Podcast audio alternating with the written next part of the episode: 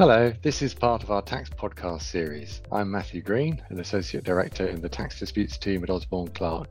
Uh, today I'm joined by Rachel Cooter, the partner who leads our contentious, uh, contentious financial services practice. Uh, today we're going to be talking about how misbehaviour in tax matters, whether that's tax avoidance or evasion, can have repercussions for those who work or would like to work in a senior position in the uh, financial services industry, and specifically those who are regulated by the Financial Conduct Authority and Prudential Regulation Authority. Uh, welcome. Hello.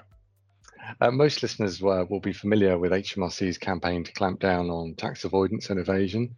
However, what is interesting, I think, is, is whether tax compliance has a moral angle, uh, whereby if you do not comply with your tax obligations, uh, you're seen as not being a sufficiently fit and proper person uh, to carry on your profession or trade.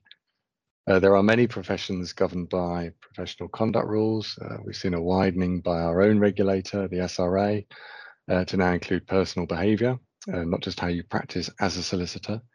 Uh, but I thought today we could look at the FCA and other financial regulators as it's important to many of our clients and perhaps symptomatic of changes in this area. Uh, with that in mind, Rachel, uh, could we start with who are regulated by the FCA and what conditions do they impose on individuals who work within uh, the financial services sector? Yes, certainly. So um, both the FCA and the PRA uh, require that senior individuals employed by financial institutions and those individuals who undertake functions within the organisation which would expose the institution or its customers to a risk of significant harm if not performed appropriately are fit and proper. The concept of fitness and propriety requires individuals to be honest and to act with integrity. It requires them to have the knowledge, skills, and experience to perform the role, and they have to be financially sound. If the regulator considers that an individual is not fit and proper, then they can ban them from conducting that role, or indeed any other similar role in any other financial institution. In addition, if the individual holds a particularly senior or what is called a controlled function within the institution, the FCA can also impose fines on the individual personally if they consider that whatever the individual has done amounts to misconduct. Behaving in a way that is either dishonest or lacking in integrity can amount to misconduct for these purposes. Yes, and, and, and against that background, presumably uh, the FCA has always been alert to anyone committing criminal offences, which would include tax fraud and evasion. But the FCA is now interested in, in what individuals get up to in their private lives, which is not criminal. Yes, so in order to become what's called an approved person, um, which is necessary in order to perform a senior role within a financial institution, you have to fill in a really long form. That form asks a number of detailed questions about your fitness and propriety, and it, it includes disclosing any criminal records you might have. Uh, and that's even if the, the criminal offence was a long time ago, say when you were a kid and it's spent. And even if um, you were charged with an offence, but the conviction was actually not obtained. You also have to disclose civil proceedings and administrative investigations. So all of these questions are not restricted to any proceedings or investigations that might have happened um, into the individual in their professional or regulated capacity, but also includes any proceedings or investigations into the individual in their private capacity. The FCA has also started to bring a number of cases against people who are already approved individuals, where they consider that they've done something outside their employment uh, that, that, that the FCA thinks shows that the individual was in fact not fit and proper. So, for example, uh, the FCA has banned a couple of individuals recently for criminal behaviour involving sex offences and an individual for stealing from a non regulated company of which he was a director, and appreciating that that's behaviour that most people would consider immoral in any event.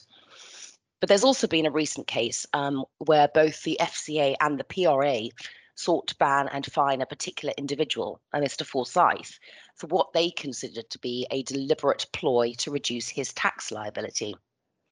Having said that, only just last week, the upper tribunal sided with Mr. Forsyth that there was no intention on his part inappropriate to avoid tax, and therefore he was not behaving without integrity, and the upper tribunal overturned the FCA's and the PRA's decision. Okay, so so the FCA did start from the premise that tax avoidance rather than criminal tax evasion uh, was sufficient to justify banning a regulated person, even if on those facts there were, there were reasons why he wasn't banned. Yes, that's right. Uh, the overturning of the FCA and PRA's decision against Mr. Forsyth was because the upper tribunal didn't agree with the regulator's findings on the facts. However, in fact, neither the FCA nor the PRA had previously come to a view on whether the alleged payment of less tax amounted to tax evasion or tax avoidance. Um, from, from their perspective, he had reduced his tax liability legally or otherwise um, and therefore had acted with uh, without integrity. It is therefore inevitable that if in fact a director of a regulated business does commit tax evasion, then the FCA would seek to take action. I think it's equally inevitable that if a director of a regulated business committed tax avoidance in circumstances where the FCA considered that that demonstrated a lack of integrity on the part of the individual, the FCA would also seek to take action. Interesting. And, and one point that occurs to me uh, in this case uh, is that the case concerned Mr. Forsyth in his role as a director of the insurer. But from what you're saying, this could apply to an individual who's doing something uh, similar in his private life. Uh, for example, failing to declare buy to let income or engaged in loan charge schemes on a separate business. Yes, you're quite right that the case itself concerned the question of whether Mr. Forsyth had deliberately done what he did to reduce his employment income um, and the tax on that. Um, but I've no doubt that the FCA would take the same approach if a regulated individual was deliberately failing to declare other income, such as, as you say, buy to let income. Mm. And another interesting issue from that case is, is that it appears the FCA uh, they weren't simply picking up concluded investigations by HMRC, uh, but were taking their own initiative. That that's also correct. Um, what's slightly bizarre about the case of Mr. Forsyth is that neither the FCA nor the PRA appeared to even have spoken to HMRC. Uh, let alone the matter having come about or come to their attention as a result of an HMRC investigation. Indeed, as I said earlier, the FCA didn't even decide whether it came, whether what Mr. Forsyth had done was permissible from a tax perspective or not. Uh, their view was that the very fact that Mr. Forsyth had sought to reduce his tax liability amounted to a lack of integrity. Whether the FCA would take the same approach in a future case in the light of the upper tribunal's decision remains to be seen, but I do suspect that the FCA would be more cautious. What is clear, though, is that if HMRC were to investigate a regulated individual and were to come to a view that tax was inappropriately not declared or paid, the FCA would likely question whether that amounted to a lack of honesty or integrity on the relevant individual's part. And, and where does this leave the employing business? Uh, they aren't the subject of, of these investigations, but there must be a business risk here, uh, whether financial or, or reputational, if its employees could be banned and fined you know, with all the attendant publicity. I mean, this seems to me to go beyond a business's tax policy and, and, and the banking code to putting businesses at risk for directors and employees' personal affairs. Uh, agreed. Um, but that's the fundamental premise of the financial services regulatory regime. The regulators want financial institutions to only have the right people at their helm and in areas where there are risks to third parties, such as their customers and, in particular, consumers. If the business gets it wrong and it suffers from a publicity perspective, then from the regulator's perspective, that's just hard lines.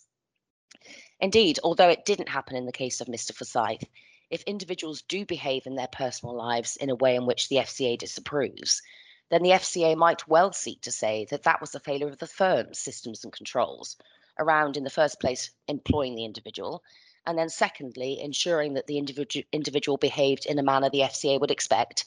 Um, and it could, in those circumstances, seek to discipline the firm itself for that failure. That's not to say that regulated firms are expected to monitor their employees' compliance with the law in their personal lives. Um, the FCA doesn't go so far as to say that.